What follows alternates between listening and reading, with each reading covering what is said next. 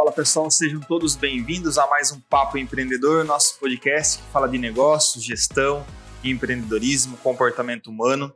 E hoje a gente vai falar sobre uma máquina que é nosso corpo. o tema hoje é nutrição e performance mental, e para falar sobre isso, o nerd da nutrição, o Fera. Fê, muito obrigado pela sua presença, seja bem-vindo, é um prazer ter você aqui você que é nosso cliente, amigo, meu nutricionista também. Sou paciente meio fugitivo, né? Mas. um pouquinho só. Não, nem só de pacientes perfeitos você vive. Fê, para a gente começar aqui no Papo Empreendedor, quem se apresenta é o convidado. Então, fique à vontade e compartilhe com a nossa audiência, com o nosso público, quem é o Felipe Leite. Bom, quem é o Felipe Leite? Felipe Leite, profissional da nutrição, formado desde 2017. É, sou uma pessoa que veio lá do interior, um pouquinho mais interior do que Sorocaba, sou de Laranjal Paulista, nascido lá, criado lá, e com meus 18 anos fui fazer faculdade. Minha primeira experiência com faculdade não foi a nutrição, foi a administração, por isso que eu gosto muito dessa parte de negócios também. Me formei em administração, tive algumas experiências fora do país, até me encontrar de fato na nutrição. E o que me levou à nutrição é o mesmo motivo no qual eu luto aqui todos os dias, que é a questão da atividade física, do esporte, dessa conjuntura da, da boa alimentação, com exercício físico, longevidade, saúde e principalmente, gente, ajudar o próximo. Né? Eu tenho uma frase aqui que eu sempre resumo a nutrição, a gente vai falar um pouquinho, um pouco mais a fundo o que é nutrição, pensando numa questão biológica, mas para mim a nutrição é a arte de mudar vidas e eu sou a pessoa que, que entrego o caminho para esses pacientes. Legal. Fê, vamos lá. É o que é nutrição. o objetivo do podcast hoje é a gente falar de como a nutrição, a alimentação, ela vai influenciar na nossa performance mental. Perfeito. É, e por que ter performance mental? Porque hoje, né, a maior parte das, dos negócios, das profissões, o que vai ser o diferencial é o capital intelectual. Né? Todas as tarefas robotizadas ou, ou operacionais, alguma ferramenta tecnológica vai ser capaz de substituir o homem é, se ainda não é, será no futuro não tão longe. É, mas para a gente começar o papo, o que é nutrição? Além de um nutricionista falando que você não pode comer tal coisa. Na verdade, não é bem assim, viu? A nutrição, você pode de tudo, desde que esse tudo seja um pouco. Na verdade, a nutrição é uma área da biologia, né? É um estudo complexo, muito complexo, da relação dos alimentos barra nutrientes com as células do nosso organismo. Como a relação, como os alimentos interferem na nossa saúde e como eles previnem doenças, né? É toda uma relação, é toda uma complexidade da alimentação barra nutrientes em relação com o corpo humano. Essa é a nutrição que a gente estuda. Fê, quando a gente olha para alguns anos atrás, é, as pessoas procuravam nutricionista somente porque elas queriam emagrecer. Hoje, possivelmente, esse comportamento mudou. Sim parte das pessoas não procuram voltado para emagrecimento, procuram para hipertrofia, para longevidade. Como que você vê essa evolução do comportamento das pessoas em relação à nutrição nos últimos anos? Tá, essa é uma pergunta bem interessante, porque assim, às vezes eu tendo uma pessoa que está dentro de um padrão saudável e os familiares sempre questionam: o que, que você vai procurar um nutricionista? Você está querendo emagrecer? Né? E a nutrição traz muito mais do que isso. É, hoje, quando a gente pensa em autoestima, comportamento, né, que se fala muito, questão de estresse, de você ficar desiludido de como você está hoje, a questão da autoestima acaba sendo algo sinônimo, ou a gente associa de uma forma muito próxima, com o bem-estar, de você se olhar no espelho e se sentir bem. Às vezes a gente está dentro de um padrão saudável, mas um padrão estético dá para melhorar. Pensando numa questão de hipertrofia, uma questão de, de, de emagrecimento, isso vai realmente voltar com o objetivo de você melhorar sempre um padrão estético. É, uma pessoa que está muito, muito acima do peso, quando ela procura um nutricionista, é claro que no, no primeiro momento é estar dentro de um padrão saudável. Mas até um certo ponto, a estética e a saúde, elas caminham juntos. Então a pessoa quer se olhar no espelho e falar, opa, peraí, eu estou super bem. Ou quer olhar no espelho e falar, oh, que bacana, o treinamento que eu estou dia a dia, aquele esforço está dando resultado, estou vendo musculatura, né? Então essa questão de você se olhar no espelho, essa questão comportamental do bem-estar, faz todo o sentido. E quem vai nortear esse caminho é o nutricionista através dos alimentos. Certo. E, cara, hoje vai muito além do que fazer um, um cardápio pronto da internet, né? Eu, eu trago essa, essa, piada, né? Como eu já comentei com você, porque a gente tinha essa, essa visão de que o nutricionista, você ia chegar lá, você ia contar como é a sua rotina, o nutricionista ia chegar e falar, olha, você vai comer de 3 em 3 horas, e às 3 horas da tarde você vai ter que comer um caviar, sei lá, alguma coisa que, que quem trabalha não consegue fazer 3 horas da tarde, né? É, você acha que isso é um movimento? Você trabalha com essa metodologia diferenciada e personalizada para o seu paciente, mas você avalia que isso é um movimento do mercado como um todo? Essa mudança de, de quebrar o teto, quebrar a caixa e, e, fazer um trabalho diferenciado? Na verdade, não é uma tendência de mercado. Quando a gente pensa em tendência de mercado, a gente fala muito sobre valor em dinheiro, né? Na parte Sim. financeira. Mas não é uma tendência de mercado. Na verdade, são atualizações da área, da área nutricional. Eu sempre tenho o hábito de falar que a nutrição, a área médica, a área da saúde como um todo, ela é uma verdade transitória. Então, o que é verdade hoje, através de novos estudos amanhã, pode não ser mais. Então, é sempre uma verdade transitória. Antigamente, a gente tinha como verdade que comer em 3 3 horas, fazer de 5 a 6 refeições, era a única forma viável de você ter uma boa alimentação. E hoje a gente já sabe que isso não é bem assim. A gente tem que encontrar sempre um caminho para que esse paciente consiga fazer pelo menos o básico. Né? Então, não se resume apenas a comer em 3 3 horas. Mas tem um ponto muito importante. A maioria das pessoas que passam comigo, elas acabam fazendo de 4 a 5 refeições por dia. Porque chega um certo momento, Fê, que a parte mais importante da nutrição é você deixar esse paciente saciado para que ele não busque outras alternativas. E comer de, cinco, de quatro, cinco refeições por dia te traz mais essa saciedade. Mas a gente sempre tenta lutar pelo que está fácil para o paciente. Eu não gosto de mudar rotina de paciente, a não ser que seja um atleta de uma hiper performance física. Agora, quando é um, é um paciente que realmente busca uma, um padrão estético melhorado, a pessoa nunca comeu de café da manhã. Precisa fazer café da manhã? Não. Eu começo a distribuir a dieta a partir do almoço. Então, eu falo que é uma evolução dos estudos da nutrição. Mas o que a gente sempre tem que entender é que quando senta na frente o paciente com você, o estudo é N igual a 1. É você com ele, ele com você. E você vai montar de fato o que é melhor para aquele paciente naquele momento. Amanhã pode ser que ele arrume um emprego no terceiro turno e tenha que fazer novos ajustes novamente. Mas isso faz parte. A nutrição ela é flexibilizada conforme o cenário que o paciente apresenta para nós. Muito bom. E, Fê, qual que é essa correlação né, é, entre nutrição e performance mental? Para a gente iniciar o papo nesse tema, é, eu ouço né, diariamente dos meus clientes, dos meus amigos, que todo mundo quer estar em alta performance. Né? É, a gente já falou aqui no podcast também sobre isso, que é muito difícil você estar sempre numa alta performance, que vão ter momentos de pico, né? Isso é natural. Mas é, o que é uma performance mental para você, que é um profissional da área da saúde, e como que é essa correlação entre alimento, entre comer com o meu cérebro, né? É, você fala nas suas consultas muito da correlação de intestino e cérebro, sim, né? Sim, sim. É, acho que daria para a gente entrar nessa, nesse viés. É, isso é um ponto muito importante, porque quando a gente pensa em função cognitiva, muitas pessoas não entendem o que é o que, o que significa função cognitiva. Função cognitiva, pessoal, é a capacidade sua mental. A sua capacidade mental de ter uma, uma memória boa, a, capa a capacidade mental de você ter uma percepção boa, de você ter uma atenção boa, de você realmente estar esperto para qualquer situação. Isso é uma capacidade mental boa, uma função cognitiva boa. Todo mundo fala assim: ah, eu quero melhorar minha função cognitiva, mas qual que é o seu problema? Seu problema é uma, é uma capacidade mental prejudicada ao ponto que você não consegue fazer algumas situações físicas, psicomotoras? Tudo isso faz parte da função cognitiva. E a nutrição, ela acaba é, contribuindo para uma melhora da sua função cerebral, a sua função mental. Através do que? Alimentos energéticos.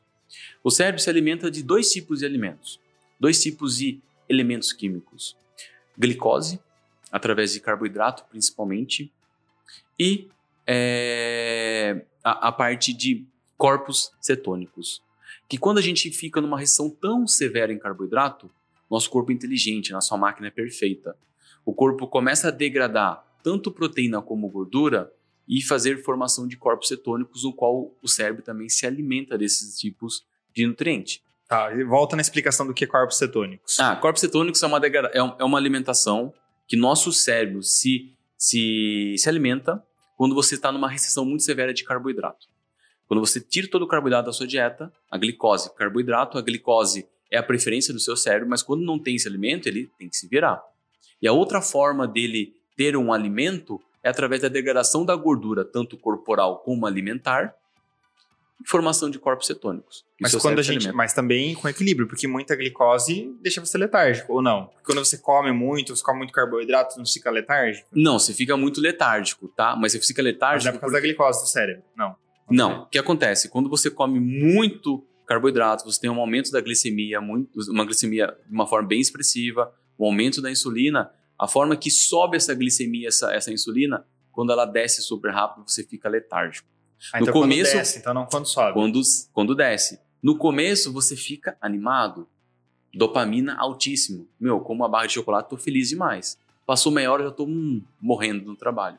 Tá? Então, é na verdade, o pico de aumento, quando você come muito carboidrato, você tá super feliz. Aí depois vem o, vem o rebote. E, quan- É. e- e qual é o tempo desse rebote de você...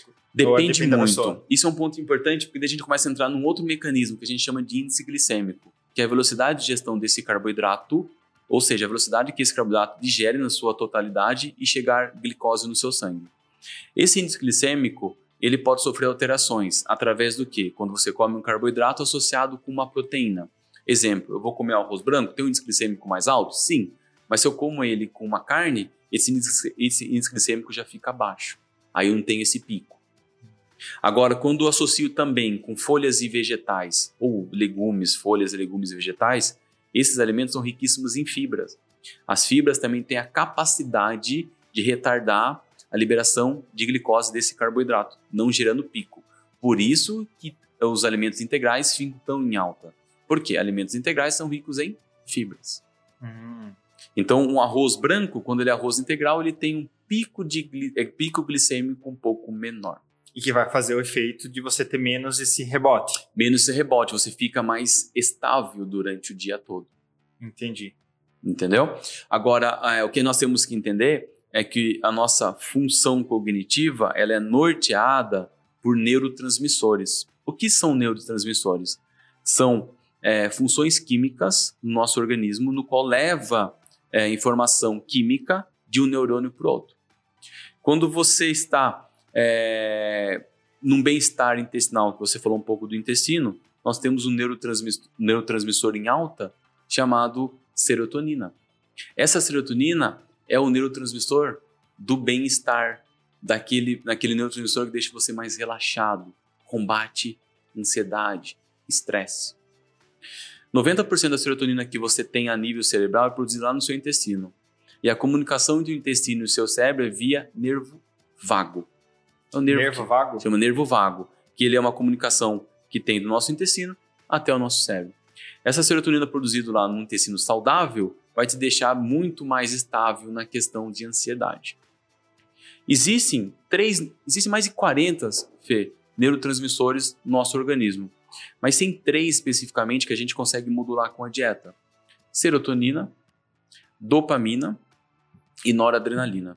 Serotonina é o neurotransmissor do bem-estar, da do combate da, da ansiedade, deixa você relaxado. Já a, dopa, a, a dopamina e a, a noradrenalina é aqueles neurotransmissores deixam você mais agitado, mais feliz, mais exposto, mais energético. E esses três neurotransmissores, especificamente falando, a gente consegue modular com a dieta. A serotonina com alimentos ricos em triptofano, porque o triptofano é como se fosse a matéria-prima para produzir serotonina. O que que é triptofano? Tem, um, É um tem pra você aminoácido. comprar, né? É, tem para comprar. É um Aquele que já aminoácido. quer É. contornar. Não, só para você entender um pouquinho, o que acontece? Como a gente começa a entrar um pouquinho mais a bioquímica, as proteínas que a gente ingere, carne de boi, carne de frango, ovos, proteínas vegetais também, Sim. elas são formadas por aminoácidos. Cada cadeia de aminoácido recebe um nome. E o triptofano é um aminoácido. E esse aminoácido, especificamente falando, ele é o substrato para a produção de serotonina. Então isso é muito bacana. E olha só, vou um pouquinho mais além. Quando a pessoa é sedentária, Por que, que pessoas, quando treinam, têm aquela sensação de bem-estar? Por que acontece? Nós temos a serotonina, é, nós, nós, temos o, o, triptofano no nosso organismo através da alimentação. Se eu como banana, eu tenho bastante triptofano na nossa corrente sanguínea. Um exemplo. Só que nós temos uma proteína no nosso organismo chamada albumina.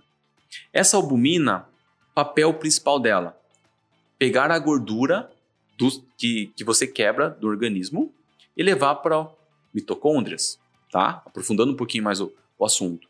Mitocôndrias são células que irão oxidar essa gordura lá no seu músculo. Bom, esse é um primeiro ponto. Só que quando você é sedentário, você não tem quebra de gordura. Essa albumina ela fica paradona. Só que a albumina, ela respeita o que ela tem que fazer, que é captar a glicose no sangue e levar para a mitocôndria. Mas quando ela está sem função, eu falo que ela é apaixonada pelo triptofano. Ela gruda no triptofano. Só que a partir do momento que ela se conjuga com o triptofano, ela não deixa o triptofano atravessar a barreira do seu cérebro e ser transformado em serotonina. Que louco. Muito doido isso. Papel do exercício físico. O que, que o exercício físico faz? Ele gera uma quebra de gordura muito acentuada no, durante o exercício físico. Ou após também. E essa quebra de gordura faz com que a albumina se desligue da, da, do triptofano para fazer o papel principal dela, que é carregar a gordura. Esse triptofano livre, ele atravessa a a barreira do seu cérebro, que a gente chama de barreira hematoencefálica, transformando futuramente em serotonina, que é o hormônio do bem-estar. Essa, essa serotonina, né? Ela é uma reação imediata ou. Imediata. É, seria aquela. Eu estava conversando com uma pessoa recentemente que, a época que eu corria, né? Aquela sensação de você completar a prova, independente se você ganhou ou não, se você chegou no pódio ou não, aquela sensação de você cruzar a linha de chegada é uma sensação muito Única. boa e é, se você pudesse replicar ela, seria uma sensação, inclusive, viciante. É aquela sensação de cruzar a linha de chegada é uma descarga de hum, serotonina ou não? Não. Porque a serotonina é mais aquele do relaxamento, do bem-estar. A questão da felicidade já é a dopamina, hum. que é aquele hormônio que você está naquele êxtase muito grande. Relação sexual, o ápice da relação sexual, dopamina lá no teto. Quando você está lá carregando muita, muito peso na musculação, você conseguiu bater o seu PR. Dopamina em alta. A serotonina ela vem posterior. Quando você sai da academia e fala assim, nossa, como estou me sentindo bem, estou me sentindo leve, calmo. Chega no trabalho, não briga com ninguém. Chega em casa, não briga com a esposa ou vice-versa. Então você está ali calmo. Tá? Isso é a serotonina alta. A dopamina já é uma outra função, tá? Ela tem uma função mais de melhora do humor, e disposição, junto com a noradrenalina. E a, a, a dopamina, ela também pode ser norteada através de alguns nutrientes da alimentação. Através de um aminoácido chamado tirosina, tá? que a gente encontra em vários alimentos. Proteína tem bastante, principalmente, e alguns vegetais também são ricos em tirosina. Complexo B, alimentos principalmente de origem animal, por isso que a gente tem que tomar bastante cuidado quando a gente vai montar um, uma dieta 100% vegetariana, porque ela tem um, uma ingestão deficitária, deficitária na parte de complexo B. Ferro também, e quando pega o vegetariano super restrito também tem dificuldade de ferro. Então a gente tem que tomar todo um cuidado, tem que fazer uma complementação, porque senão essa pessoa acaba ficando infeliz. Porque não tem muita expressão de dopamina e noradrenalina, porque não tem o substrato para a produção de tal neurotransmissor. Muito bom. E, cara, pegando essa linha da, da desses neurotransmissores.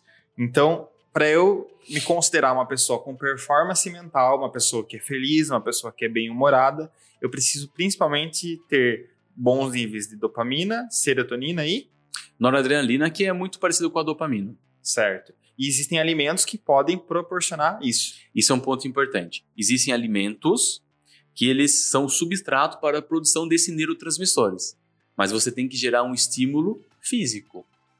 Você tem que gerar o quê? O esforço de você ir treinar para que você tenha mais serotonina livre no seu corpo. Porque só colocar o alimento sem ação, ele não vai surtir o efeito. Não, é a mesma coisa que você colocar, empilhar vários, colocar vários tijolos numa obra, mas não tem o um pedreiro para empilhar. Boa. Então tem que ter alguém ali, tem que ter, a partir de você, gerar esse estímulo. Aí o seu corpo precisa produzir a noradrenalina, a dopamina, a serotonina, e tem o substrato ali pronto para ele. Ó, pega aqui a matéria-prima e produz. Perfeito. Então eu queria falar sobre dois pontos que eu, Felipe, pode ser que eu esteja errado, que eu julgo que são importantes para um desenvolvimento e para uma capacidade, uma performance mental. Na minha visão, o sono, né, de você acordar descansado, de você ter um sono adequado e sua capacidade de aprendizagem, né? Eu leio um pouco sobre neuroplasticidade e eu, Felipe, acredito, né, é uma crença que se eu paro de aprender, eu vou, meu cérebro vai atrofiar, eu vou ficar, eu vou, eu vou desaprender como aprende, né? Então a capacidade de você aprender coisas novas. É, o como que a gente consegue correlacionar a nutrição, a alimentação com esses dois aspectos? Eu ter um sono melhor, que não significa eu dormir bastante, certo? Sim. E eu também conseguir ter essa, essa energia de continuar aprendendo sempre coisas novas. É, isso é um ponto importante, Fê, porque assim, é, o nosso corpo, ele foi feito para ser estimulado. Quando você entra numa, numa fadiga ou num sedentarismo, tudo vai desmoronar. Quando você para de estimular a leitura, você sente que está incapaz e você começa a ficar incapaz. Porque pensa, se eu paro de estimular um, se eu tenho uma empresa, eu tenho um departamento lá que me custa muito alto. E a partir de amanhã eu já não preciso mais usar aquele departamento porque aquele produto que esse departamento produzia, eu não produzo mais. O que, que você faz? Demite. Demite. Quando você para de simular aquela região que, que é responsável pela parte de capacidade de memória, você também tem uma perda daquilo. Acontece na nutrição em que sentido? A pessoa não tem restrição a glúten, não tem. Ela não é celíaca mas ela tira todo o glúten da vida dela. Aí ela fica um ano sem comer glúten, sem pão, sem farinha e tudo mais. Aí ela vai viajar para um resort. Chega lá, primeiro dia, come até o pé da mesa de pão. No dia seguinte, ela acorda com uma diarreia muito grande. Ela fala: sou alérgica a glúten. Não é isso. O nosso corpo, ele entende muito bem a nossa rotina. Nosso pâncreas produz enzimas que degradam todos os nutrientes nosso, que a gente se alimenta inclusive o glúten. Quando você para de se alimentar de glúten, o que, que o pâncreas faz? Inteligentíssimo. Cara, por que, que eu vou continuar produzindo enzimas para degradar o glúten, sendo que a pessoa não está ingerindo? Ele para de produzir. Aí a pessoa vai lá, come de uma vez só, depois de muito tempo. Aí chega naquele, no organismo, no intestino, muito glúten. E o corpo não está preparado para isso. Aí a pessoa começa a ter uma diarreia, porque o, o, o pâncreas não consegue produzir tudo que precisa para aquele momento não tem a reserva.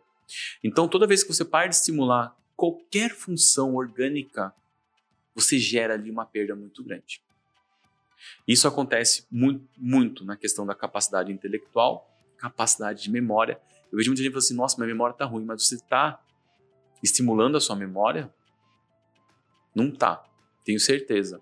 Na época nossa de, de criança, quanto que a gente estimulava a nossa memória? Claro que nossa capacidade de aprendizado era muito maior, Sim. A gente estimulava demais. A gente tinha muita informação acontecendo ali. Hoje em dia a gente fica o quê? Só no nosso trabalho. Hoje em dia, Fê, eu estudo bastante a nutrição, mas não é o que eu mais estudo hoje em dia. Eu estudo, gosto de outras coisas, estimular meu cérebro a pensar diferente fora dessa casinha. Eu sou uma pessoa que consumo muito podcast, mas nenhum podcast de nutrição. São podcasts de histórias, de, de parte de, de avião, de foguete, disso e daquilo gosto de entender de tudo um pouco, mas isso é uma forma de estimular a eu nunca entrar numa. Porque você, vai, você, sai da sua zona de conforto, né? E você tem que é. É, avançar um pouco mais, né? É que assim, eu, eu penso, eu tenho uma, uma definição um pouco de zona de conforto um pouco diferente, né? Eu falo que eu luto para chegar na zona de conforto, ainda não cheguei. Então, o meu objetivo é chegar nessa zona de conforto. É que zona de conforto para muita gente é você ficar acomodado. Para mim, na zona de conforto é felicidade. Boa. Então eu luto para chegar nessa zona de conforto, minha felicidade plena. Ainda não consegui chegar, mas estou lutando para isso. Né? Mas eu entendi que você quis dizer na parte de a pessoa se acomodar. Né? Acomodou, não estimulou mais como deveria estimular, as coisas não vão acontecer. Uma coisa que você falou da questão do sono. Gente, hoje o pilar mais importante para evolução física e mental é a qualidade de sono. E quando a pessoa fica ansiosa nesse mundo doido que nós estamos vivendo hoje, aonde que respinga primeiro? No sono. No sono. Todo mundo que você conversa, que já sofreu sobre crise de pânico, e daí começa a fazer uma leitura da vida dela para entender aonde começou os gatilhos, ela fala: Poxa, meu sono começou a ficar ruim cinco anos atrás. já era um ponto que ela tinha que se tratar, porque aquilo foi desenvolvendo vários outros gatilhos e, e chegou onde chegou. E como que eu posso avaliar? Nossa audiência pode avaliar, não, meu sono é bom, meu sono é ruim. Quais são as dicas para falar, não, ah, porque eu, Felipe, achava que, não, eu dormi pouco, eu dur, dormi a uma e acordei às cinco e acordei, tô vivo, eu tô de boa. Mas não é assim. Né? Isso é uma crença que eu tinha lá atrás. Eu achava que dormir uma hora da manhã e acordar às cinco, eu era o fodão, mas não é. É, isso é uma pergunta bem. É, é bem individual, na verdade, né? Hoje nós temos algumas premissas, algumas condutas que o sono deve ser em torno de 6 a 8 horas por dia, não muito mais do que isso, mas também não menos do que isso. Mas eu tenho pessoas aqui, Fê, que são máquinas de produção que dormem 5 horas por noite. Eu vou falar que essa pessoa está doente. Mas ela dorme e está descansada no outro tá dia. Está descansada. Então, isso é um ponto importante. Porque a gente fala assim, ah, eu durmo pouco, mas dorme pouco. Mas esse pouco é direto?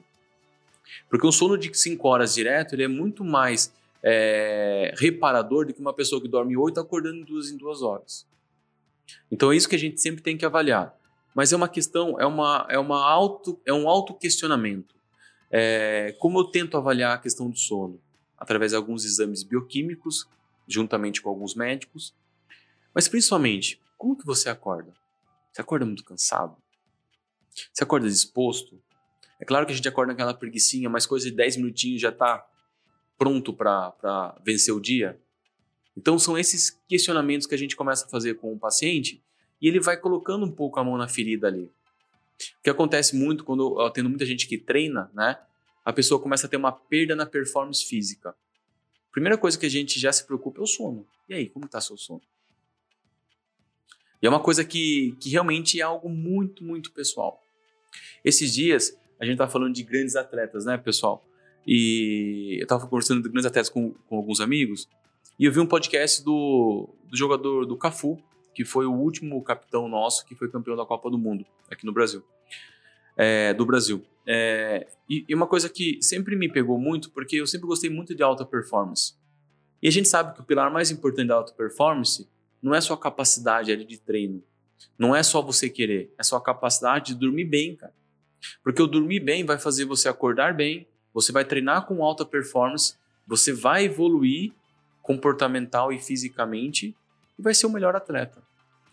Só que o questionamento que eu sempre tive comigo, eu sempre perguntei, como que esses grandes atletas dormem numa, numa véspera de jogo de final de Copa do Mundo?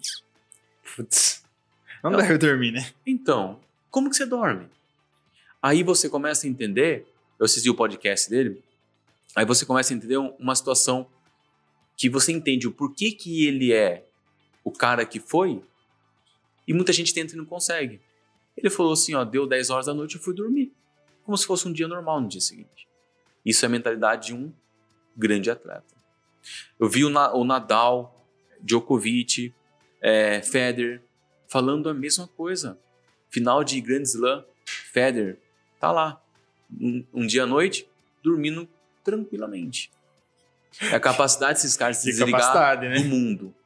Porque às né? vezes a gente, né, uma das questões que a atividade física, na, na, minha, na minha questão, me ajuda, é porque chega no final do dia, às vezes mi, minha cabeça está cansada, mas meu corpo não. Né? E aí, uma das coisas que eu, Felipe, me dificulta na questão do, do sono. É, Fê, a melatonina é, é, um neurotransmissor ou ela é, é, o que, que é a melatonina? Melatonina é um hormônio. É um hormônio. É um hormônio. É, ela, hoje em dia é prescrita por médicos, né? A melatonina é o Mas o meu corpo produz, certo? Seu corpo produz, perfeito. É, o nosso corpo tem um relógio chamado relógio ciclo circadiano. Quando você acorda, qual hormônio te acorda se você não tiver despertador? É o cortisol. Ele começa a te despertar e durante o dia, com a luz solar, você começa a ter expressões de alguns hormônios. Por isso que surgiu, até puxando um pouquinho o, o assunto para esse lado, Fê, por isso que surgiu muito que carboidrato à noite não pode.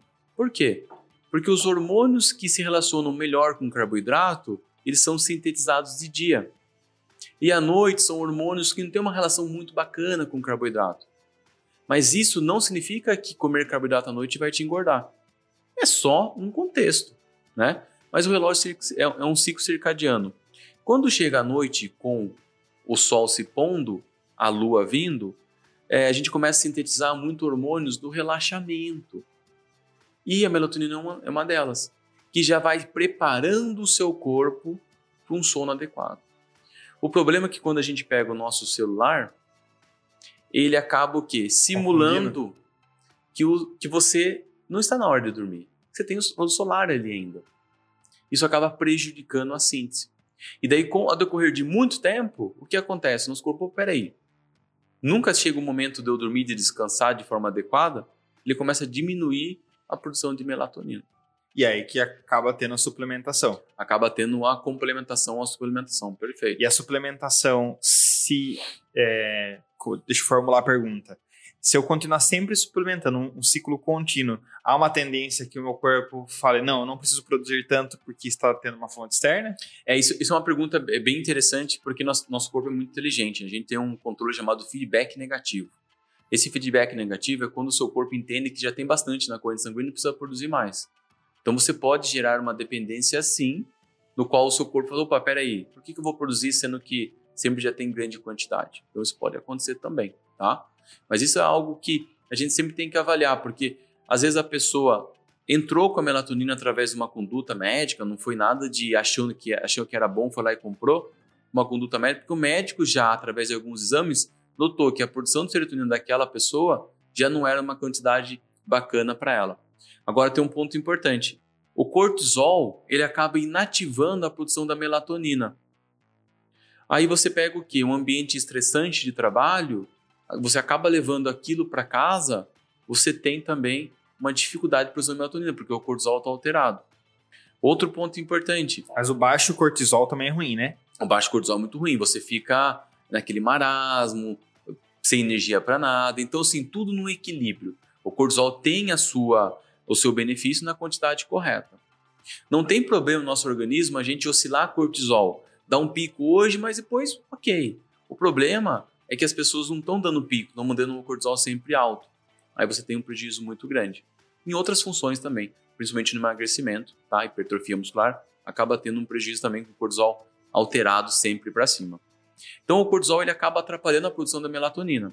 Outro ponto importante, Fê, é quando a gente está numa atividade física em alta intensidade, sei lá, vou jogar hoje, vou fazer um spinning aqui, a spin ali que eu sei que é em alta intensidade à noite a produção sua de dopamina é muito grande, noradrenalina é muito grande. Isso também pode prejudicar a qualidade do seu sono, porque acaba inativando a produção de serotonina. Então tem Mas uma há pessoas cuidado. que têm uma certa adaptação e que treinam à noite e tudo bem. Cara, nosso, corpo, nosso corpo acaba se adaptando, mas sempre respeitando. Cada um é cada um, né? Então tenho pessoas que, ok, posso treinar. Tem pessoas que falam assim para mim, eu posso tomar uma xícara de café à noite, que eu durmo tranquilamente. Como que vai explicar isso? E tem pessoas que cheiram café e não conseguem dormir. então, assim, a gente sempre tem que analisar de forma individual. Mas eu sempre sou a favor do esporte. Então, eu prefiro que a pessoa faça, do que... traga o sono um pouquinho mais para mais pra noite, do que ela não faça atividade física. Fala, no momento que eu tenho que fazer, o que, que é mais importante? Fazer atividade física. Aí depois ela começa a regular o sono dela de uma forma diferente. Perfeito. E a gente falou sobre que o alimento ele vai influenciar na capacidade é, cognitiva. E a ausência de alimento? Queria falar um pouquinho sobre o jejum. Tá.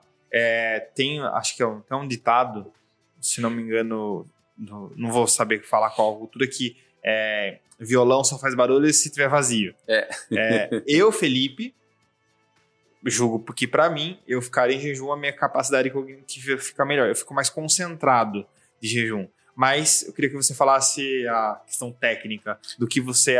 Qual a correlação do jejum com a capacidade cognitiva em geral? Então, tem alguns estudos que correlacionam a formação de corpos cetônicos através do jejum, que é a quebra. Que é você entrar da... em cetose, que o pessoal é, chama? Não. Antes da cetose. Quando você só tem corpos cetônicos, aí você vem em cetose, mas cetose demora uns 10 dias. O que é cetose, né? Primeiro. É, cetose é, é a produção de glicose através de corpos cetônicos e glicose através de alimentos que não são fontes de carboidrato é um processo chamado gliconeogênese. Você pega, porque tudo que você tenta alimentar a sua célula tem que ser através de glicose.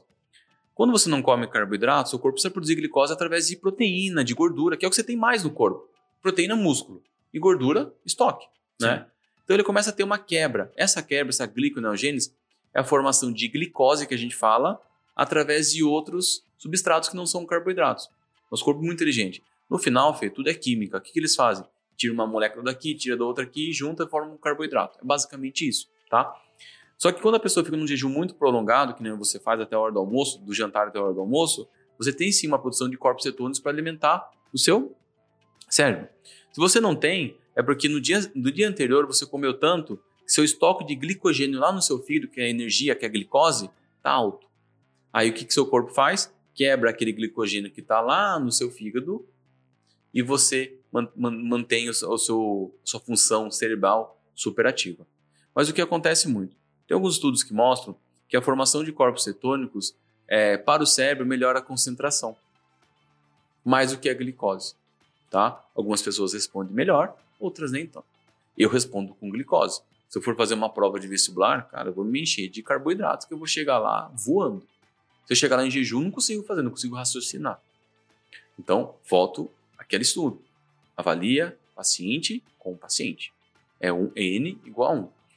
Então, tem pessoas que têm uma capacidade de ficar em jejum e utilizar esse corpo cetônico ou pouco de glicose disponível para você ter uma memória, uma capacidade intelectual melhor. Tá? Isso pode acontecer.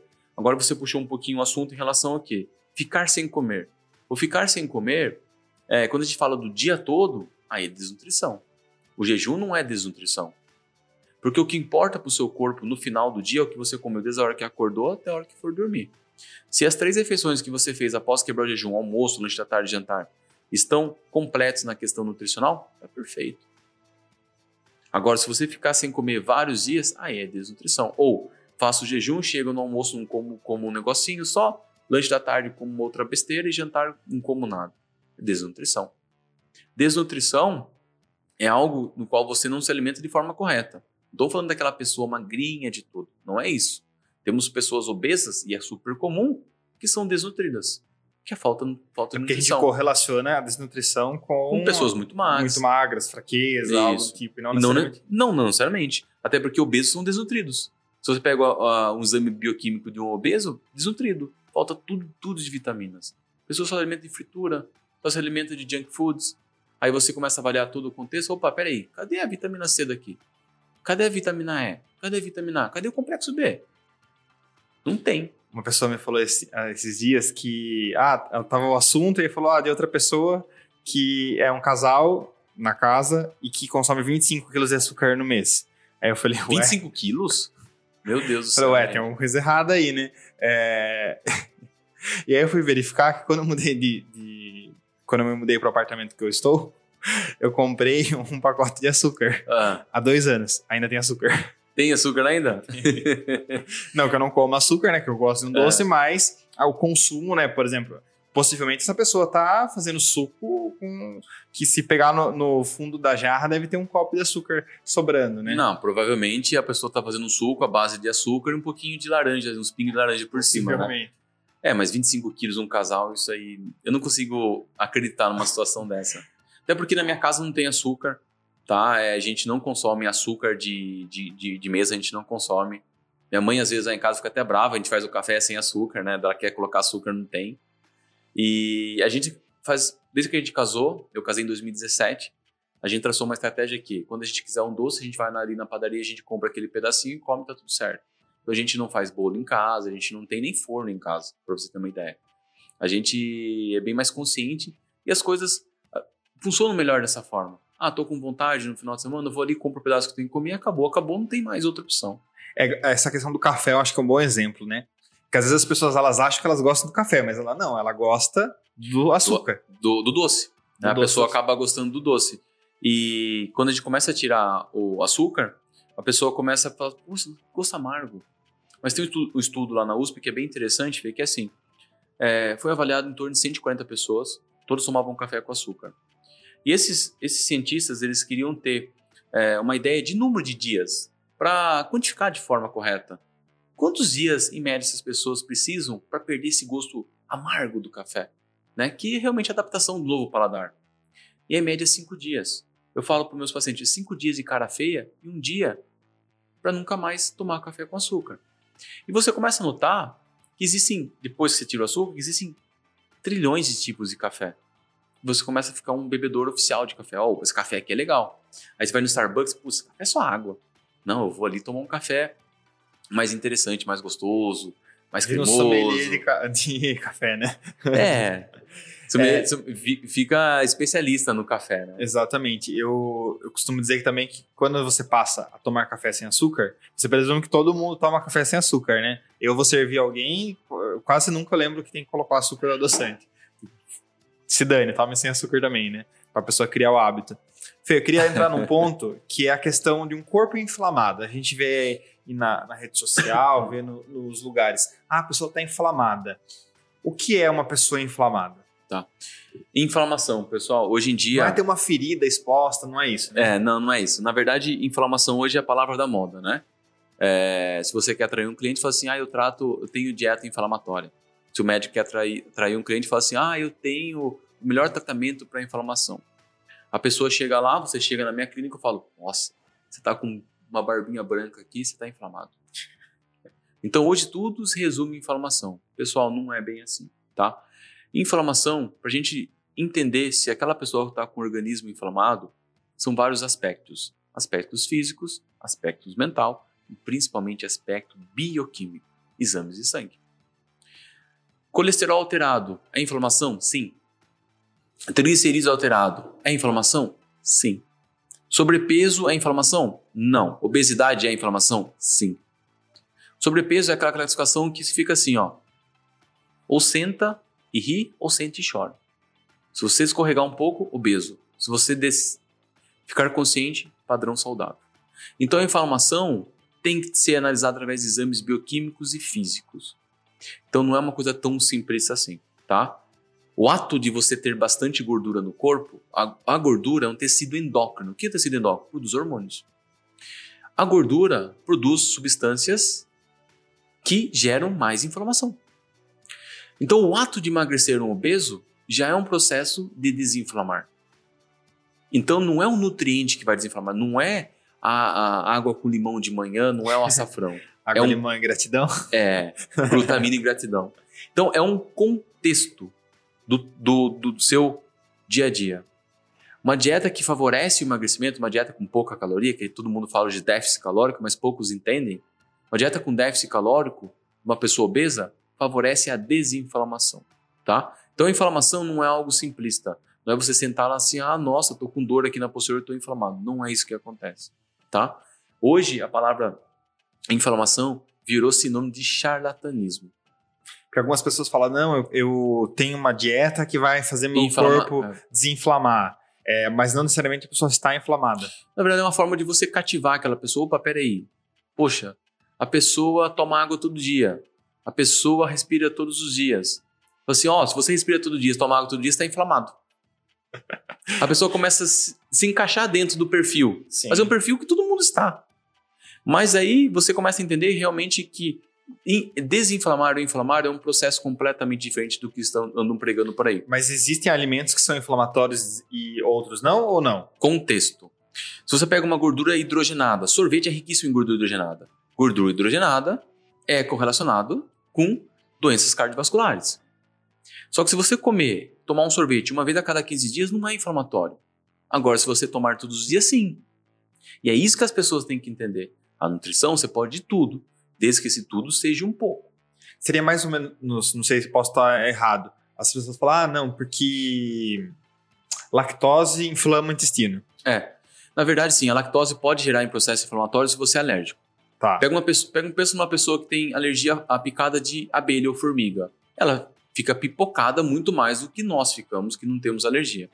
É o mesmo caso. Você pega uma pessoa que tem uma intolerância, uma sensibilidade à lactose, se ela come algo com lactose, ela vai ficar inflamada, de fato.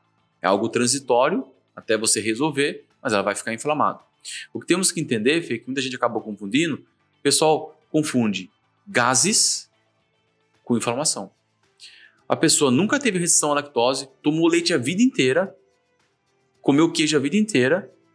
A partir do momento que tomou um pouco mais de leite, comeu um pouquinho mais de queijo, começou a dar gases nela, ela falou assim: Nossa, estou inflamado.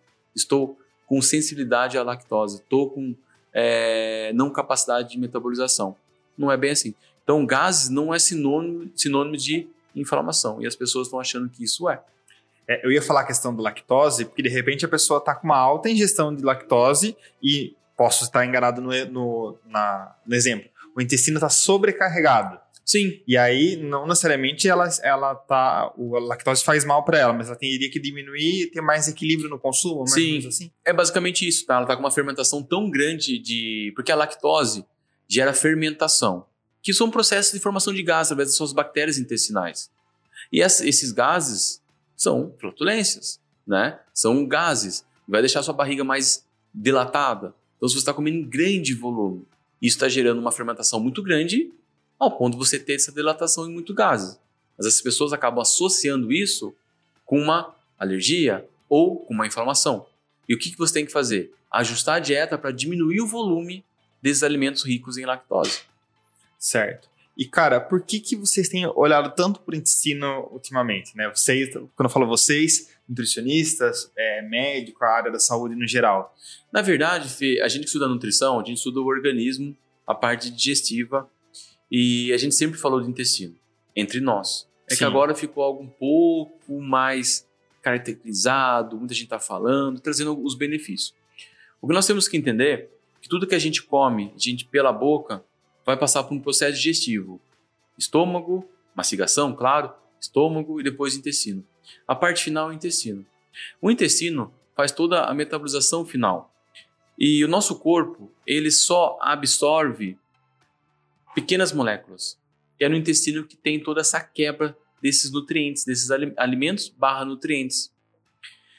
E é o intestino que vai liberar o que vai entrar para a sua corrente sanguínea, para as células de fato, e o que não vai entrar. Vai ser resíduo como bolo fecal. Por isso que hoje a gente fala tanto do intestino. Porque muitas coisas que acometem o nosso intestino na questão de, de doenças, de má alimentação, você tem uma coluna de bactérias tão ruim que você não consegue metabolizar bem os nutrientes dos alimentos. E você acaba perdendo mais do que ganhando. É por isso. Muitas doenças também que acometem o intestino por má alimentação acabam gerando doenças futuras lá na sua idade mais mais mais mais mais, mais para frente, né? Idade mais idosa. Principalmente cirrose não alcoólica algumas bactérias patógenas produzidas através de alimentos não saudáveis podem sim chegar lá no seu fígado e gerar um, uma lesão, uma cirrose. Eu achei que cirrose era só de álcool. Tem cirrose não alcoólica e cirrose alcoólica. Cirrose alcoólica, que é uma lesão é, no seu fígado através do álcool, e tem uma lesão no fígado sem ser álcool. Medicamentos podem gerar uma cirrose não alcoólica. Não e também isso. algumas bactérias patógenas. Uma lesão que você tem no seu fígado de uma forma muito agressiva pode se transformar numa cirrose. Tem Cara, a hepatite, que a evolução da hepatite é a cirrose. Eu, às, às, vezes a gente fala, nah, eu comi tal coisa e ela não me caiu bem no estômago e tudo mais, né? Eu acho que eu também tinha essa concepção, eu achava que, por exemplo, que o organismo absorvia as informações no estômago. E aí a gente começou, né, o, é, estudando e também passando com vocês, com profissionais da área de saúde, e vocês falando muito sobre essa questão do, do intestino. Você tem até um post na sua rede social que acho que deu mais salvamento, que é como avaliar suas fezes, né? Ah, sim, do bolo fecal. é, um tá, importante. É, na verdade, sim, o estômago é a pré-digestão, né? Começa a ter quebra já de, das moléculas, dos nutrientes ali. Então, pensando assim, ó, vamos pensar num, num frango. O frango é formado, um filé de frango. Tem mais de 100, 200 ligações de aminoácido. Só que o intestino só absorve 3, 2 e 1, que a gente chama de tripeptídeo, dipeptídeo e peptídeo. Então começa sem aminoácidos, ter a quebra em 3, 2 e 1. Então acontece um pouco no, no estômago e o restante lá no intestino. E ele que vai gerar uma permeabilidade do que vai entrar, do que não vai entrar. A gente estuda muito intestino também porque, assim, bactérias intestinais. Temos mais de um trilhão de unidades de bactérias é muito mais bactérias intestinais no corpo, do, do, no nosso intestino, do que no nosso organismo inteiro. É muito mais. Então ali tem toda a coluna da, da, da, desde quando você nasceu até quando você for morrer. O que nós temos que entender, Fê, é que tem bactérias. Só um parênteses, uma pergunta pode ser que ah. seja bem besta. As bactérias, a gente tem uma colônia de bactérias quando a gente nasce e elas tendem a ser a mesma colônia, tipos de Vão bactérias. ser reciclando, tipos Nossa, de bactérias. Existem muitos tipos de bactérias, existem mais de 20 tipos de bactérias. Mas elas vão ter mais ou menos a mesma. Não estou colocando que uma bactéria vai durar 80 Não. anos, mas. Elas são recicladas Ah, através da sua alimentação. Então a gente pega algumas bactérias que são pró-saúde. Se você tem uma boa alimentação, essas bactérias tendem a proliferar cada vez mais. Se você tem uma alimentação muito ruim, alimentação muito rica em proteína, em gordura, em fritura e tudo mais, a colônia das- suas bactérias intestinais, elas são de bactérias que não favorecem tanto a saúde. E elas se proliferam, proliferam através da sua alimentação errada. Isso vai gerar todo um descontrole no seu organismo. Por quê? Não vai entrar nutrientes no seu organismo, você vai ter todo um descompasso, uma alteração hormonal, uma alteração comportamental. Então, tudo isso acaba prejudicando. Então, a gente fala que tudo que reflete no intestino reflete no nosso organismo como um todo.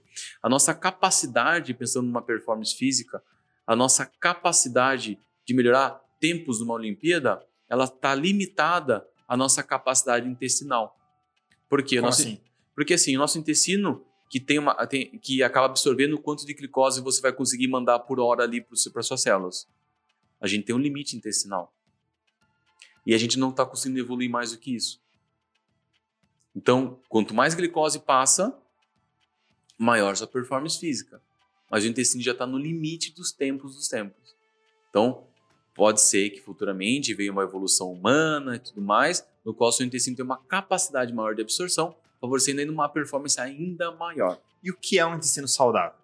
Intestino saudável é o beabá. Gente, esse dia eu estava conversando com uns amigos nutricionistas e a gente fala assim: quer melhorar a sua imunidade? O que, que você tem que fazer? Uma alimentação adequada, ricos em frutas, vegetais, alimentos integrais, derivados de leite e através de proteínas magras, ovos, carne, carne branca, carne de carne branca, carne de frango, carne de peixe, é, carnes magras como alcatra, patinho, mignon, é, maminha. Então fazer uma alimentação regrada, pouca Picanha, fritura, pico- picanha esporadicamente. Você tem um pouco mais de gordura. Desculpa, Aí- gente, é piada. Não, imagina. Então, são esses tipos de alimento. E por que, que eu estava conversando com os, com, os, com os amigos nutricionistas? Porque toda a conduta para corrigir alguma coisa da, na nutrição é a mesma. Se você fala assim, poxa, tô com muita dor de cabeça por má alimentação, faça isso que você melhora. Tô com um problema intestinal, coma isso que você melhora. A conduta é muito parecida. É aumentar a ingestão de fibras, aumentar a ingestão de, de frutas, aumentar a ingestão de vegetais. É muito parecido. Então, tudo que você quer, ah, quero melhor performance física, aumenta a ingestão desses alimentos aqui. Legal. E quando eu falo de, de um intestino saudável, é, eu já comentei com você, né? Eu achava que era totalmente normal não ir no banheiro todos os dias, né? É, e depois, no- com o tempo que fui perceber, não, realmente precisei ir no banheiro todo dia, tá, gente? É, é- é básico. É, mas essa, essa, esse olhar, né, para uma saúde intestinal, você acha que isso está consolidado, que outros profissionais da saúde estão olhando para isso também? Se não estão olhando, estão ficando para trás, porque tem que olhar. né? Então, é, é a parte que a gente mais estuda e é a parte que realmente é mais importante ver. Porque não adianta eu fazer uma dieta exemplar, sendo que aquele intestino dele está todo inflamado. Ou está com uma microbiota intestinal toda ruim de que ele herdou ao longo da vida dele. Então, E dá pessoa- para corrigir, então, essa. Dá essa- para corrigir. Olha só que Essa interessante. colônia de Você lembra, bactérias. você lembra aquela vez que surgiu é, um burburinho muito grande na nutrição? Acho que foi aquela digital influencer Maíra Card, que ela estava vendendo a microbiota do, do magro. Você lembra disso daí? É, eu lembro que ela falou que ela fez uma dieta para remodelar a genética dela para que os filhos dela não tivessem câncer. É, esse daí já não lembro, mas, bom, a microbiota do magro. O que é a microbiota do magro? Porque quando você analisa a- as bactérias do intestino de um obeso, elas são muito diferentes de uma pessoa saudável. Então, o que, que ela estava vendendo ali? Ela estava vendendo as bactérias que habitam no, no intestino saudável para uma pessoa obesa. Só que se a pessoa obesa não mudar os hábitos alimentares, por mais que ela tome esse probiótico, o intestino dela nunca vai se consolidar com bactérias boas. É isso que eu ia fazer a pergunta. Falei, como assim vendendo bactérias? É, essas bactérias são os prebióticos. São os pro- probióticos. Tá, Prebióticos são alimentos que alimentam a bactéria. Fibras. Aveia é rico em fibra. Vegetais ricos em fibras. Arroz integral tem fibra. Pão integral tem fibra. São alimentos que alimentam as bactérias. São as fibras. Tá. Por isso que as fibras são tão importantes para a saúde intestinal. Tá, e o probiótico é a bactéria. São os probióticos, são as bactérias intestinais. Ah, o prebiótico alimenta o probiótico. Isso, perfeito. Tá, Basicamente mais ou menos isso. É. Tá, legal. Tô, eu vou anotando os insights aqui pra gente ir pegando a linha de raciocínio. Lá. É, Fê, quando a gente, né, todo mundo quer uma receita de bolo pronto, todo mundo quer um checklist que resolve os problemas da vida, né? Se você pudesse falar é, em alimentos que são os principais que vão ajudar a gente a ter uma, uma performance mental melhor, né? Eu sei que existem várias estratégias, como você falou, mas também falando em suplementação, né? Abre parênteses aqui que precisa de um profissional da área da saúde, precisa de um nutricionista, precisa de recomendação médica, em alguns casos. O que é a, a receita do bolo de alimento e de suplementação para uma pessoa ter mais qualidade cognitiva mental? Você fala em relação a um alimento especificamente Não, falando? a um grupo de alimentos. É, um grupo de alimentos, tá? É, hoje, hoje a gente tem uma recomendação da OMS, Organização Mundial da Saúde, de 400 gramas de vegetais barra frutas na dieta durante o dia. 400 gramas de vegetal E frutas, tá? E frutas. com a melancia. É, esses alimentos são riquíssimos em nutrientes que vão favorecer a função cognitiva. Caramba, não como nem 100 gramas. Então, outro ponto importante. Eu tenho um alimento que eu gosto muito de trabalhar na nutrição, que eu falo que ele é completo. O que é um alimento completo para mim? Riquíssimo em nutrientes, vitaminas e minerais, tem bastante fibra, tem carboidrato, tem proteína e tem um pouquinho de gordura. Aveia. Ah, eu falar que era abacate, pouco. Não, porque abacate tem, tem um pouquinho de proteína, tem bastante vitaminas e minerais, Um carboidrato, gordura, um né? pouquinho, gordura a mais. Mas aveia, para mim, é um dos alimentos mais completos. Abacate também é um ótimo alimento. O, ovo é um bom alimento? Claro que é, mas falta, uma, falta um outro lado, que é a parte do carboidrato, das fibras e tal. Mas é, perceba que é tudo um contexto, né? Mas hoje, se eu fosse nomear um alimento que eu acho ele foda, é a aveia. Eu acho ela super completa Um para todas as finalidades. Para todas as finalidades. E é riquíssimo em vitaminas, riquíssimo em minerais, mas é claro que é um contexto. Mas assim, se você conseguir, quem está nos ouvindo, conseguir manter uma ingestão de vegetais e frutas em torno de 400 gramas por dia, vai estar suprindo todas as suas necessidades de nutrientes que favorecem a função cognitiva. Outro suplemento que eu acho muito importante, ômega 3. Como nós, brasileiros, não temos hábito, ou nós que não moramos em praia, não temos hábito de comer peixes, fontes de ômega 3, é, ômega 3 se faz válido a suplementação. Ômega 3 tem a questão de regulação do triglicerídeos, que ele é bem interessante, mas principalmente memória. Nós temos lá no nosso neurônio uma bainha chamada bainha de melina, onde muitas informações passam ali. E ela é constituída de ômega 3. Então, o ômega 3 ajuda no fortalecimento da memória, na parte de concentração. Ele contribui muito para esses objetivos também. Então, ômega 3, para essa finalidade, eu acho super interessante. Existem outros ativos, tá? Que, que a gente pode até ah, adentrar em relação a isso, que vão favorecer a você ter uma memória melhor, uma, uma função cognitiva mais acelerada. A cafeína acaba contribuindo para você realmente ter uma, uma disposição energética cerebral melhor.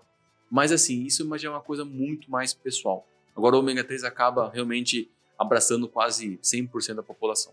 Legal. Fê, tem muita gente que, né, fala que tá com deficiência de vitamina D, Hum. né? Queria que você falasse um pouquinho sobre isso também, é, de qual a influência da, da, da, da vitamina D no geral e por que, que as pessoas estão com tanta deficiência ou já existia essa deficiência, agora tá na moda também. Na verdade, é, qual, qual o papel da vitamina D também? É. A vitamina D, o principal papel dela, aumenta a absorção de cálcio nos ossos. Tá? O principal papel da, da vitamina D. Ela trabalha numa regulação da tireoide. Lembrando que a tireoide é o nosso gerador de energia. Então, é como se fosse um, ger- gerador de energia. Todos os hormônios tireoidianos fazem parte de, é, de alguma reação dentro da nossa célula. Então, o hormônio tireoidiano está ali atuando. Então, quando tem um descompasso da tireoide, a gente também tem um descompasso aí no nosso dia a dia, na parte comportamental, na parte de física, emagrecimento, hipertrofia e tudo mais. Então a vitamina D também tem uma função ali na tireoide. Ela favorece a parte de, de função cognitiva, com melhora da parte de memória, concentração, mas o principal papel dela é a questão de absorção de cálcio nos ossos. Né? Agora, um ponto importante. A gente puxar um pouquinho mais no, no passado, começar a questionar nossos pais. Ele- Eles ficavam muito em casa, eles andavam muito na rua, então, a vitamina D a gente tem através de alguns alimentos. Atum tem vitamina D, tá? Atum base de óleo tem vitamina D. É, leite tem um pouco de vitamina D, mas não é suficiente para a gente chegar numa quantidade ideal para o ser humano. Então, vitamina D a gente consegue através da onde? Do sol, exposição solar. Só que antigamente os níveis de vitamina D tem dois lados para você olhar, Fê. Pode ser que eles eram maiores e pode ser que a gente nem dosava, porque a gente nem sabia a importância da vitamina D. Boa. Naquele, no passado. Então acho que tem os dois lados.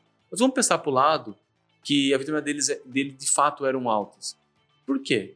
Porque eles tinham o hábito de andar a pé para lá e para cá. E não tinham o hábito de usar protetor solar.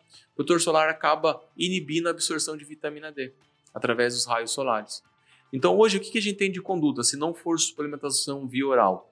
É que você fique exposto no sol, aquele sol, principalmente das 11 da manhã até 1 da tarde, 10 minutinhos no braço ou na perna, sem uso de protetor solar. Eu tenho pacientes que eu atendo que andam de bike, que fazem beach tênis, esporte ao ar livre, que eles têm a vitamina D acima de 50, sem complementação, sem suplementação, é através da exposição à luz solar. E qual é que é, é 50 que seria o ideal, isso? Na verdade, hoje se fala acima de 20, tá? O ideal. Mas hoje muitos estudiosos já começam a debater esse número de 20, sim, acima de 30. Tá? Legal. Então, quando eu trabalho com alguns nutrólogos, quando eu vejo que eles observam um paciente com 25, 26, o nutrólogo já complementa também. Tá? Muito bom. Fê, você, além de ser nutricionista, é empreendedor, né? Tem vários é. negócios. É uma pergunta que a gente faz aqui para todos os convidados quando você senta para conversar né, no, no, barzinho, no restaurante, com os amigos, no beach, né? Você é, é, é team beach, né? É, também, mas jogo tênis. É, o que, que não falta? Qual o tema que não falta para você num papo empreendedor? Qual o tema que não falta num papo empreendedor? Cara, eu gosto de falar de. Pode até parecer algo que hoje as pessoas têm receio de falar de ganhar dinheiro experiências, né? E quando eu tô com pessoas assim, a gente fala muito sobre experiências, como que aquele, aquela pessoa ganhou dinheiro, o que, que ela fez diferente. Eu gosto de aprender, de aprender e conversar sobre isso. Eu gosto de rentabilizar o meu dia e sempre é, vislumbrando situações no qual eu consiga ganhar mais dinheiro e, chegue numa zona de conforto no qual eu falo assim, hoje eu tô 100% completo. E então, o que não pode faltar nesse papo empreendedor nosso essa questão aí das experiências das pessoas. Eu gosto de entender as experiências, como essa pessoa conseguiu chegar ali, o que, que ela fez diferente. Eu gosto de entender histórias. E isso eu faço muito na minha, no, na minha clínica. Eu entendo a história da pessoa, o que, que ela fez, como ela fez, como ela chegou. Então, isso que não pode faltar no papo que eu tenho com os meus pacientes, com meus amigos é a forma que ela venceu. E eu gosto dessas experiências, eu falo que a parte mais gostosa da nutrição ali é a fofoca, é a conversa, é a brincadeira, mas essas vivências e experiências me tornam uma pessoa muito melhor. E com dif dificuldade não, mas a palavra correta, Fê, é que assim, quando você absorve muitas experiências de outras pessoas, a sua margem de erro é minimizada ao máximo. Você aprende com o erro ou com o acerto dela, é. né? Você então eu acho que sim, você troca muita informação, fala, pô, o que você acha desse negócio? Como a gente poderia é, ganhar mais aqui, perder mais aqui e tal. Então eu gosto muito. E uma coisa que eu gosto muito de trabalhar nos meus cursos, é, não falta, quando eu, eu vejo que uma pessoa engajada nessa área também, é sobre atendimento e acolhimento. Você abriu, acho que o podcast falou um pouco sobre inteligência artificial. Eu acho que hoje já tem, tem tá explodindo o chat é, G. GPT, né? É. E realmente eu fui testar e eu falei, meu Deus, isso aqui é incrível. Eu pedi para fazer uma narração do negócio para mim lá. Eu falei, eu li isso aqui e falei, nossa, não faria melhor. Mas eu acho que vai ficar para o futuro é o acolhimento. É você olhar nos olhos da pessoa e falar assim, no que, que eu posso te ajudar? Fê, e essa habilidade, né, que é muito latente em você, né, é, de se conectar com o outro. Você acha que isso é uma habilidade que você nasceu, né? É, você desenvolveu, você desenvolveu depois com a nutrição, porque você tem uma habilidade muito grande de criar rapport, né? Que aqui a gente está falando de PNL, a gente força a criação de rapport de uma forma intencional, mas você tem essa habilidade tá. natural tá. de criar conexão com a outra parte, seja paciente ou não. É, bom, eu acho que o principal, a principal virtude de uma pessoa que gosta de criar conexões, eu gosto, eu gosto de chamar uma pessoa de amigo, querido, eu sou assim, educação. Educação casa, né? Família, casa. E por outro lado, eu cresci dentro de uma família de comerciantes, né? Eu, eu nasci. tem um bar, né? Meu pai tem um bar, um restaurante, tem uma sorveteria e tem um hotel. E eu cresci nesse meio. Meu pai, antigamente, é, a fábrica não existe mais, ele tinha uma fábrica de gaiola. E o que eu gostava de fazer com ele, cara, naquela época ele tinha a fábrica e ele que entregava, dirigia o caminhão. Eu ia com ele. Eu ia com ele, conhecia as pessoas, conhecia as lojas, conversava com todo mundo tal. Então, essa habilidade de criar conexão eu sempre gostei. E as pessoas podem achar estranho, né? Mas eu, eu gosto de conhecer a vida dos outros. Eu gosto de criar essa conexão, de entender a dor disso e aquilo tudo mais. Uma coisa que eu posso resumir para você é que todo mundo passa pelos mesmos problemas. O que muda é o endereço. Parece tudo igual. Então, essa facilidade de criar conexão veio da educação e veio dessa, dessa, dessa minha vivência, né? Eu nasci nisso. Eu nasci ali vendendo meu pai ali bala, coxinha, é, é, gaiola, no hotel atendendo. Poxa, hotel é fantástico. Porque o hotel do meu pai é um hotel que só recebe mais é, vendedores. Então você senta ali, cara, os vendedores querem o quê? Conversar. E vendedor fala do quê, cara? O vendedor pode conversar sobre tudo. E daí você começa a entender, poxa, o que, que você vende? Ah, eu vendo brinquedo. Ah, o que, que você vende? Ah, eu vendo estrutura. Cara, e você vai entendendo. E é um grande erro do profissional da saúde, no geral, que existe esse erro, de achar, por exemplo, que o diferencial para você vender mais, para você ter mais paciente, é sua secretária. Eu não preciso contratar uma secretária que saiba vender. Não. não. Eu, Felipe, discordo. Acho que o nutricionista, o dentista, o médico, ele é a peça essencial para vender. Mas, pô, Felipe, eu sou médico, sou nutricionista, não sou vendedor. Não, você é vendedor. É. É a, a profissão inicial de todo mundo, né? É. Deveria ser, pelo menos, né? É, então. Deveria ser, né? E, mas eu, essa, essa questão de, de criar essa conexão, Fê, é uma coisa que eu bato muito na tecla com os, com os meus amigos, porque eu tenho um curso de nutrição que eu, eu, eu falo um pouco sobre isso, né? Eu mostro a vivência do nutricionista para nutricionistas recém-formados. E a gente fala muito sobre, essa, sobre a questão de você criar essa conexão e tudo mais. E uma coisa que eu falo muito no meu curso, que, que é assim, a pessoa pode criticar a sua dieta, mas não pode criticar a sua pessoa. Boa. Então é. Porque às vezes você tá ali no. Você não entendeu o que a pessoa quis dizer em relação à dieta.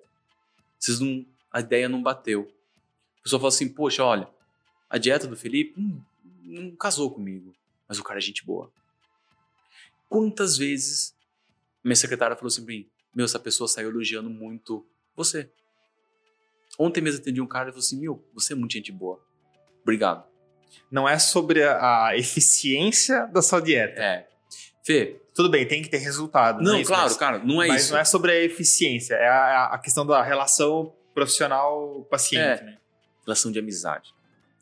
É, a gente tem que ter uma proximidade muito grande. Eu entro, eu entro no íntimo da pessoa, que é a nutrição. E quando a gente entra no íntimo da pessoa, a gente começa a entender por que aquela pessoa sempre foi magra e engordou com 26 anos de idade. Você pega casos de pessoas que perderam o marido, perderam a esposa, super novos.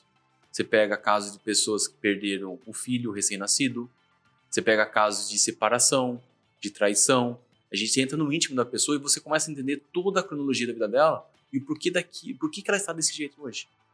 E, e Fê, para caminhar para o nosso encerramento, essa questão dessa habilidade de, de, se conectar, de se relacionar com as pessoas, está deixando legado também, porque a Mora também tem um perfil muito simpático, conversa com se relaciona com todo mundo. Tá ficando esse legado para ela também? É, cara, eu acho que, que ela sim. tem essa característica, né? Tem essa característica, mas minha esposa é assim.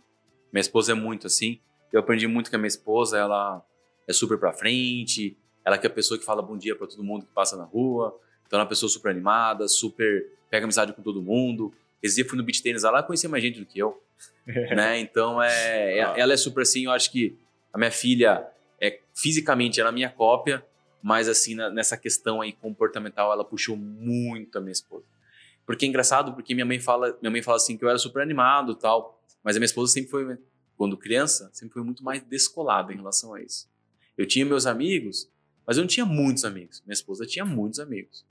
Né? Então, eu acho que essa parte mais de, de, comportamento da minha filha hoje é muito a minha esposa. Muito Marina. Muito Marina, perfeito. Legal. Fê, cara, obrigado pela sua presença aqui. É sempre um, um prazer trocar ideia com você. É, muito bom. E, né, para as pessoas que nos acompanham, para nossa audiência, né, e aí você também falou um pouco que você também tem área educacional, né, acho que fica claro para a audiência que você tem a habilidade de ser professor, você gosta de ensinar, né, é, como que as pessoas acompanham seu conteúdo, como as pessoas te acham nas redes sociais, para você que quer lá procurar um post que, que ele ensina como avaliar o seu cocô.